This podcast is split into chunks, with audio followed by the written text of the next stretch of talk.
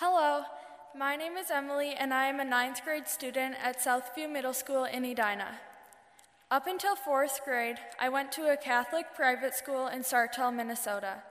I grew up knowing about God and celebrating all of the Christian holidays, but it wasn't until I moved to Edina and started to go to CPC that I really began to know who Jesus was in my life. When I came to CPC, I learned so many new things, and it made me so excited to see how Jesus could be not only someone that I celebrated, but he could also be my best friend. I started to come to church every Wednesday night and Sunday morning.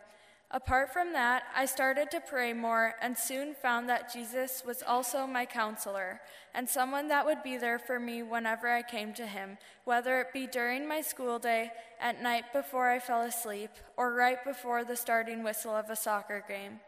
After learning so much from CPC, I decided that I wanted to commit my life to God. I have been trying to devote every day to God and make sure that I come to Him with any problems that I have and rejoice with Him for anything I am grateful for in life. It has not always been easy, but is so worth it. I have realized that walking deeper into my relationship with Jesus takes me out of my comfort zone daily. For example, doing this testimony right now. But I know that God is right by my side, so I can trust Him and do things that I never could have done without Him.